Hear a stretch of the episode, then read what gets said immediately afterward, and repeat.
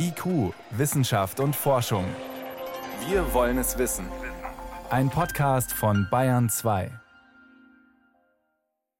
Wenn man ein Problem lösen will, dann muss man sich erstmal überlegen, was ist denn genau das Problem? Dann setzt man sich normalerweise hin mit allen Beteiligten, diskutiert, wie kann man es lösen.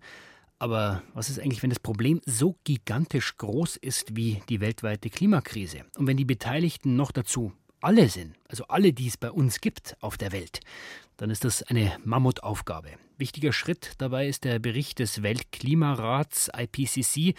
Der wird alle sechs bis sieben Jahre neu erarbeitet und jetzt ist es wieder soweit. In gut zwei Wochen soll er fertig sein. Da steht dann drin, was die Wissenschaft über den Klimawandel weiß. Und seit heute fassen Vertreter aus fast 200 Staaten gemeinsam diesen Stand mal kompakt zusammen für die Entscheidungsträger in der Hoffnung, dass politische Konsequenzen folgen. Einer der Forscher ist Jochen Marotzke, Direktor am Max-Planck-Institut für Meteorologie in Hamburg. Ihn konnte ich vor der Sendung fragen, ob die Extremwetterereignisse der letzten Wochen und die gestiegene Aufmerksamkeit eigentlich eine Chance sind für ihn und seine Kollegen. Ja, wir bekommen natürlich Aufmerksamkeit. Es ist eine Tatsache, dass solche extreme Ereignisse die Aufmerksamkeit der Öffentlichkeit auf das Thema Klima, Klimawandel, extreme Ereignisse lenkt. In dem Sinne ist es eine Chance, obwohl ich glaube, die meisten von uns würden sich wünschen, dass die Aufmerksamkeit nicht auf diese Weise zustande käme. Jetzt zeigt dieser große Bericht den Stand der Forschung zum Klimawandel. Der ist jetzt fertig. Sie müssen jetzt aus diesem Riesenwerk, nenne ich es mal, eine überspitzt gesagt kleine Broschüre machen, die auch die Entscheidungsträger, zum Beispiel die Politiker, verstehen. Warum brauchen die noch eine Extrafassung? Niemand außer der Fachwelt könnte diesen gesamten Bericht lesen. Beim letzten Mal hat meine Arbeitsgruppe einen Bericht von 1500 Seiten vorgelegt. Mhm. Das möchte man niemandem zumuten. Und es gibt ganz wenige Menschen, die diesen Bericht wirklich von vorne bis hinten gelesen haben. Das ist für, für eine Entscheidungsträgerin, einen Entscheidungsträger äh, völlig ausgeschlossen. Und deswegen ist es unsere Aufgabe jetzt, dass wir also aus diesen tausend Seiten zehn Seiten herausdestillieren mit der allerrelevantesten Information. Jetzt stecken Sie mittendrin in diesem Prozess, also diese Woche aus diesen ja, über 1000 Seiten Bericht, diese zehn Seiten zu machen, die Zusammenfassung für die Entscheidungsträger. Aber auch wenn sich alle einig sind, wir müssen was tun, es gibt ja unterschiedliche Strategien. Wer sitzt denn da mit am Tisch? In dieser Zusammenfassung für Entscheidungsträger wird jeder Satz einzeln von den Regierungen akzeptiert. Es kommen auch Änderungswünsche.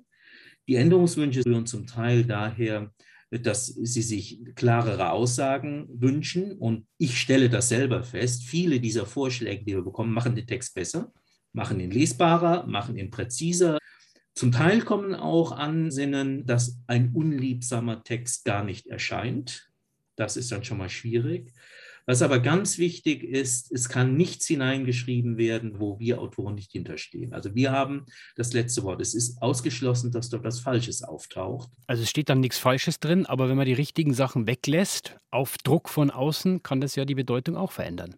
Das ist richtig und das ist beim letzten Mal 2014 auch so passiert.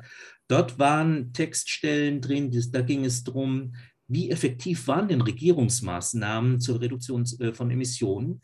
Und diese Teile sind nicht aufgetaucht. Die sind am Ende, haben die nicht mehr drin gestanden. Und das ist auch da, wo der Prozess an seine Grenzen stößt. Und man muss auch sagen, es mag zunächst seltsam klingen, dass Regierungen sich in diese Texte einmischen, aber durch diese Satz für Satz Akzeptanz und durch die Akzeptanz des gesamten Berichtes bedeutet das auch, die Regierungen kommen da nicht mehr raus. Es ist ein Gemeinschaftsprodukt von Wissenschaft und Regierungen.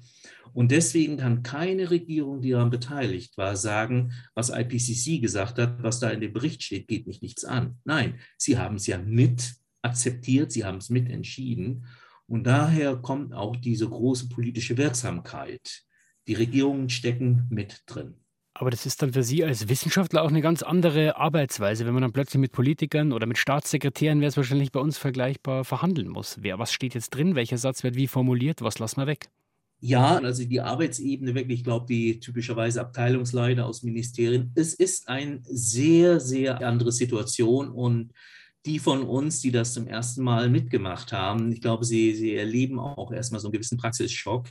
Man ist irgendwo ein Stück weit im politischen Aushandlungsprozess, aber auch nur ein Stück weit. Denn das, was wissenschaftlich vertretbar, was wissenschaftlich wahr ist, ist der Kern, ist das, worum es geht. Und dennoch ist die Stimmung sehr ungewöhnlich. Das ist etwas, was wir als Wissenschaftlerinnen und Wissenschaftler nicht gewöhnt sind. Man muss sich daran gewöhnen. Welchen Einfluss hat die Politik dann auf diese letztendliche Fassung? In der Arbeitsgruppe 1 hat die Politik das Allermeiste besser gemacht. Was wir hatten, die Texte, mit denen wir rausgegangen sind, waren besser als die Texte, mit denen wir reingegangen sind. Einfach, man probiert es an der, an der Zielgruppe aus. Die Zielgruppe äußert sich und sagt, oh, jetzt, hier habe ich aber Schwierigkeiten, also versuchen wir es so zu formulieren, dass es verständlich ist. Und wenn wir mal ganz konkret auf den Bericht schauen, der jetzt in den letzten zwei Wochen dann finalisiert wird, was ist so der inhaltliche Schwerpunkt, um den am meisten gerungen wird?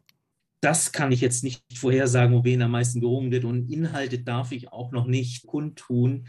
Was ich aber sagen kann, ist, wenn man sich die Struktur anschaut, wir haben ein ganzes Kapitel, wir haben zwölf Kapitel insgesamt, ein ganzes Kapitel geht nur um Extremereignisse die, die stattgefunden haben, war der Mensch dafür verantwortlich, was für erwarten wir in der Zukunft. Und das finde ich auch gerade bei der Diskussion, wenn ich an Ihre Eingangsfrage denke, dass wir ein Kapitel haben, das sich nur den Extremereignissen widmet. Das ist eine sehr, sehr wichtige und gute Verschiebung der Schwerpunkte, die wir vorgenommen haben. Wir hören immer 1,5 Grad, wird schwierig zu halten, 2 Grad vielleicht. Es gibt auch Stimmen, die sagen, wir haben gar keine Chance mehr, unter 3 Grad zu bleiben. Was treibt Sie denn persönlich an, trotzdem da immer weiterzumachen? Ich bin im Grunde des Herzens Optimist und ich persönlich zweifle sehr daran, äh, dass wir anderthalb Grad einhalten können.